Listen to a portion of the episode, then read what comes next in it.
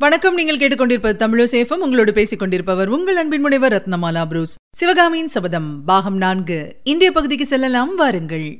சிவகாமியின் சபதம் பாகம் நான்கு. அத்தியாயம். சிதைந்த கனவு. குளக்கரை பேச்சு. தை மாதத்தின் பிற்பகுதியில் ஒருநாள் காலை நேரத்தில் வானம் மப்பும் மந்தாரமுமாய் இருந்தது. அந்த வருஷம் ஐப்பசி கார்த்திகையில் நல்ல மழை பெய்திருந்தபடியால் தாமரைக்குளம் நிரம்பி கரையை தொட்டுக்கொண்டு தண்ணீர் ததும்பிற்று. காலை சூரியனை மேகங்கள் மூடியிருந்த போதிலும் குளத்தில் செந்தாமரை புஷ்பங்கள் நன்றாக மலர்ந்து இனிய நறுமணத்தை நானா திசையிலும் பரப்பிக் கொண்டிருந்தன. இறகுகளில் சிவப்பு வரியுடன் கூடிய நீல நிற வண்டுகள் மலர்ந்த செந்தாமரை பூக்களை வலம் வந்து இசைப்பாடி மகிழ்ந்தன. பளிங்கு போல தெளிந்திருந்த தடாகத்தின் தண்ணீரில் பெரிய பெரிய கயல் மீன்கள் மந்தை மந்தையாக நீந்தி விளையாடிக் கொண்டிருந்தன. பச்சை பசும் குடைகளைப் போல தண்ணீரிலிருந்து கம்பீரமாக எழுந்து தலைநிமிர்ந்து நின்ற தாமரை இலைகளில் முத்து நீர்த்துளிகள் அங்குமிங்கும் தவழ்ந்து விளையாடின.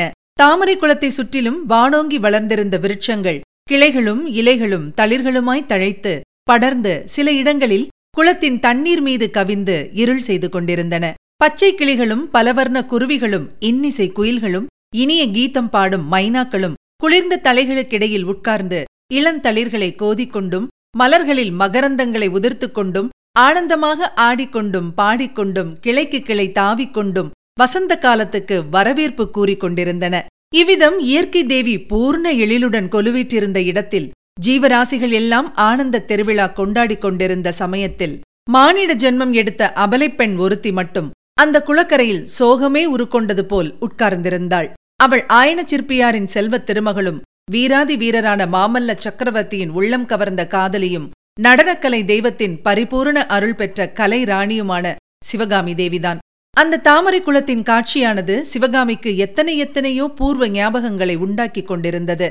அந்த தடாக கரை ஓரத்தில் பத்து வருஷங்களுக்கு முன்னால் அவள் இதே மாதிரி எவ்வளவோ தடவை உட்கார்ந்து தெளிந்த தண்ணீரில் பிரதிபலித்த தன் அழகிய உருவத்தை பார்த்து கொண்டிருந்திருக்கிறாள். சென்ற பத்து வருஷ காலத்தில் அவளுடைய உருவத் தோற்றத்தில் எந்தவிதமான மாறுதலும் ஏற்பட்டிருக்கவில்லை. ஆனால் அவளுடைய உள்ளம் அந்த பத்து வருஷத்திலே எவ்வளவு மாறுதல் அடைந்துவிட்டது? அழகிய தாமரை மலரையும் அதை சுற்றி வரும் நீல நிற வண்டுகளையும் பார்க்கும்போது முன்னாளில் அவள் உள்ளம் அடைந்த குதூகலம் இப்போது ஏன் அடையவில்லை?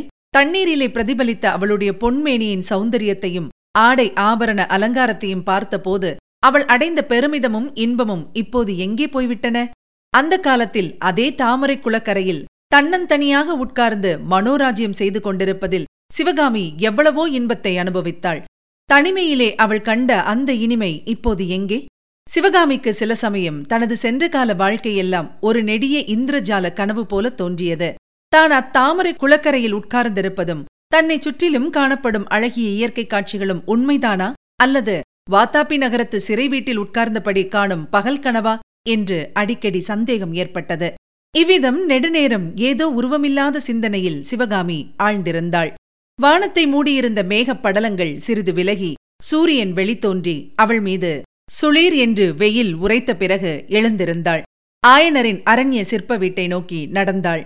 குதிரை குளம்படியின் சத்தம் திடீரென்று கேட்டதும் அந்த அடி ஒவ்வொன்றும் தன் நெஞ்சின் மேல் படுவது போன்ற வேதனை அவளுக்கு உண்டாயிற்று. அந்த குளக்கரையை தேடி அவளுடைய காதலர் மாமல்லர் குதிரை மீது எத்தனையோ தடவை வந்திருப்பது சிவகாமிக்கு நினைவு வந்தது. இப்போது வருவது யார்? ஒருவேளை அவர்தானா? ஆஹா அவரை எப்படி சந்திப்பது? அவருடைய தீக்ஷண்யமான பார்வையை. அடி பாதகி உன்னால் என்னென்ன வினைகளெல்லாம் வந்தன? என்று குற்றம் சாட்டும் கண்களை எப்படித்தான் ஏறிட்டு பார்ப்பது? ஒரு குதிரையல்ல இரண்டு குதிரைகள் வருகின்றன. இரண்டு குதிரைகள் மீது இரண்டு பேர் வீற்றிருக்கிறார்கள்.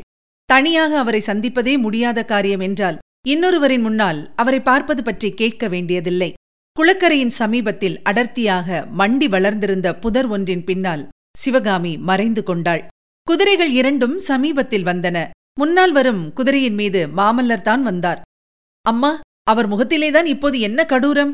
அன்பு கனிந்து ஆர்வம் ததும்பி கள்ளங்கபடமற்ற உள்ளத்தை காட்டிய பால்வடிய முகத்துக்கும் இந்த கடுகடுத்த முகத்துக்கும் எத்தனை வித்தியாசம்? அவருக்கு பின்னால் மற்றொரு குதிரையின் மேல் வந்தவர் பரஞ்சோதியாகத்தான் இருக்க வேண்டும் என்று எண்ணி சிவகாமி பார்த்தாள். இல்லை பரஞ்சோதி இல்லை. அந்த மனிதரை இதுவரையில் சிவகாமி பார்த்தது கிடையாது.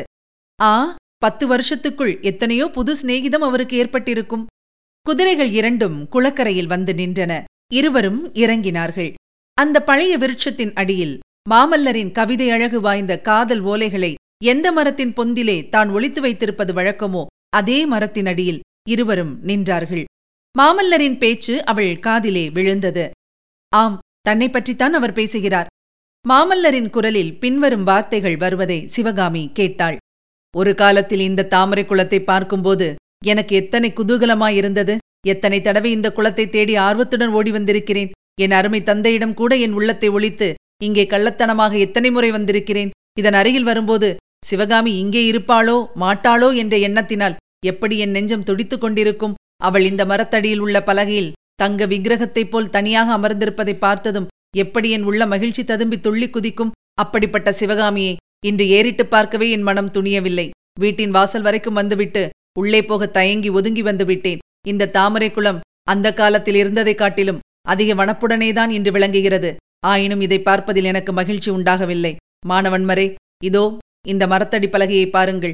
இந்த பலகையின் மேல் நாங்கள் கைகோர்த்து கொண்டு உட்கார்ந்து எத்தனையோ நாள் சொர்க்க இன்பத்தை அனுபவித்திருக்கிறோம். அந்த பலகை இன்று எப்படி வெயிலிலே உலர்ந்து மழையிலே நனைந்து துண்டு துண்டாய் பிளந்து கிடக்கிறது?